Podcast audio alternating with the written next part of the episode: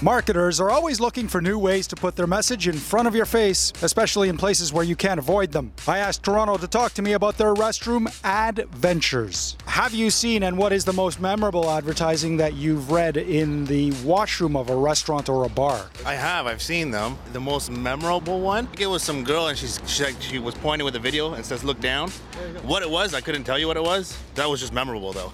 Just where they say for a good time, phone 416 247. Yes, I've seen them, and it was uh, Sensor Monkey. Well, I've seen them, but it's that's probably the one where like she looks down and she's like, "Oh," and they, they both look at you at the, the ur- the urinal and they're like, "Oh," and they're like, I don't really remember. I, I see ads all the time, but I don't really remember any. Cleaners at Amsterdam's airport put stickers of large black flies in the urinals to help men improve their aim. Do you think that would work? I mean, it's funny, but no, it's probably not going to work. Yes, I think that'll work. I think that'd be really funny. Totally. I've noticed myself that when there's something to aim at, there's no sloppiness, there's no spillover. Yeah, absolutely. They're super competitive, so. I think it works. Yeah, that'd be awesome. Yeah, definitely, definitely. You don't want to be standing in someone else's piss when you're trying to. Black fly? Yeah, it would actually. I would try to aim and get it. Yeah, for sure it would. Yeah, probably. I think all uh, men and boys can improve their aim when in the urinal. He says this while looking at his kids. And a company has invented a urinal video game where you can win by directing your stream to hit targets. Would you play and do you think you'd get the high score? That's ridiculous. The only reason I go to a washroom is for what I'm there for. I would play it. I wouldn't invest into it, but I'd play it. I think my challenge would be keeping the stream going long enough. So